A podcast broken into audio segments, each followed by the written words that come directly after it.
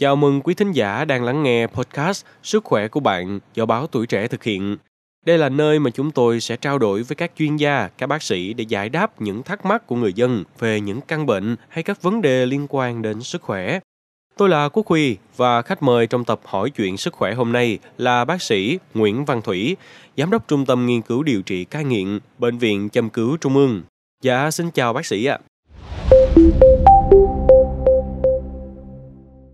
Rượu, bia, các loại nước uống có ga là một trong những loại thức uống rất được ưa thích, đặc biệt là vào các dịp quan trọng như lễ Tết, sinh hoạt hay là cưới hỏi.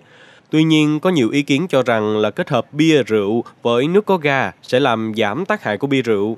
Nhưng mà cũng có nhận định cho rằng điều này hoàn toàn sai, mà thậm chí là còn gây phản ứng ngược lại. Bác sĩ nhận định sao về vấn đề này ạ? Một số người thì quan niệm là uống rượu bia với nước ngọt, với nước có ga ấy, thì nó giảm ấy, nhưng mà thực ra cái đấy là sai lầm, là khi mà uống chung với rượu bia và nước giải khát có ga thì sẽ làm dễ say hơn, nhanh hơn, bởi vì là cơ thể hấp thu nhanh hơn.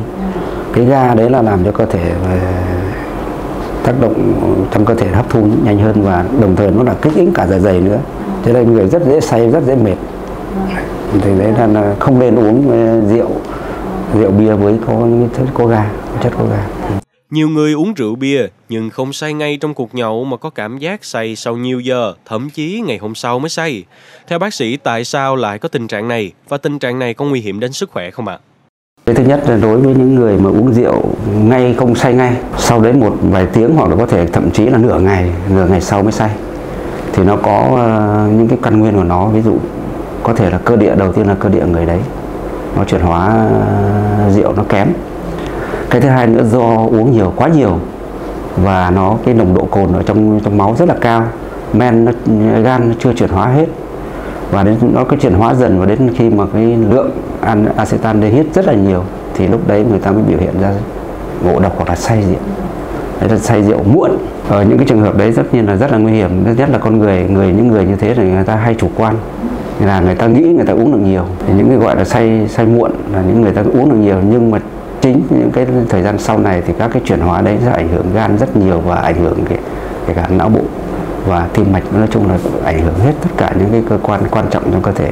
Thì là não, gan, não, thận, phổi đều ảnh hưởng. Để bảo vệ gan ấy, thì không những là thứ nhất là đầu tiên là phải hạn chế uống rượu. Cái điều đầu tiên là phải hạn chế, và uống rượu chỉ gọi là uống để vui, uống một vài chén để vui thôi, chứ không để đến mức độ để say là mất cái khả năng phản ứng của mình.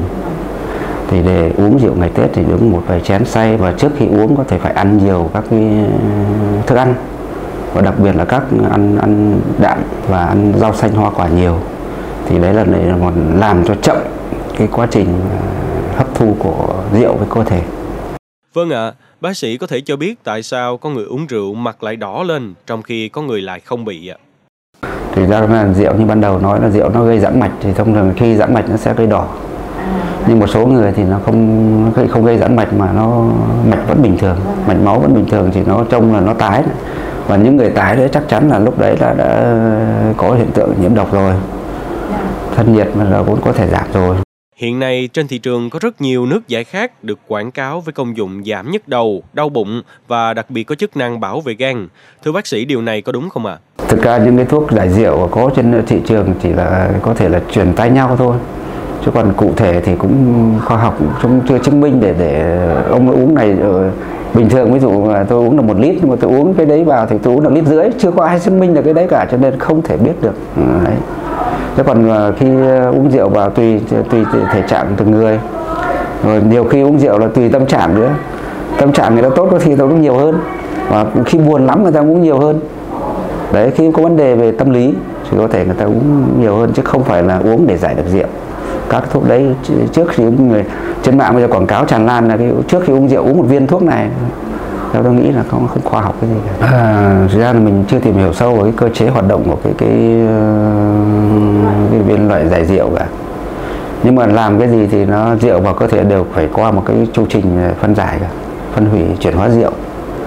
Nó phải là từ alcohol, từ etanol chuyển hóa thành acetaldehyde, xong rồi chuyển ra acetat, rồi mới ra đi đào thải ra nước, qua nước tiểu, qua mồ hôi, qua ấy được.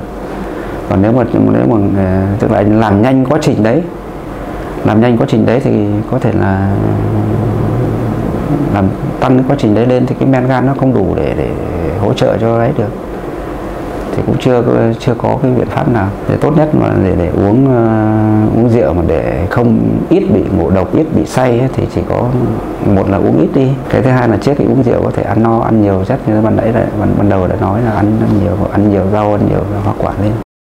Rất cảm ơn những chia sẻ vừa rồi của bác sĩ. Chúng ta đều biết rằng bia và rượu thường được sử dụng để tăng thêm không khí vui tươi trong những bữa tiệc.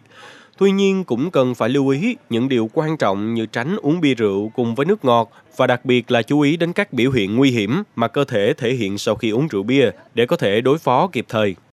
Một lần nữa, Quốc Huy xin chân thành cảm ơn sự có mặt của bác sĩ Nguyễn Văn Thủy, Giám đốc Trung tâm Nghiên cứu điều trị cai nghiện, Bệnh viện Châm cứu Trung ương trong số Sức khỏe ngày hôm nay. Cảm ơn quý vị và các bạn đã lắng nghe số podcast này. Đừng quên theo dõi để tiếp tục đồng hành cùng podcast Báo Tuổi Trẻ trong những tập phát sóng lần sau. Xin chào, tạm biệt và hẹn gặp lại.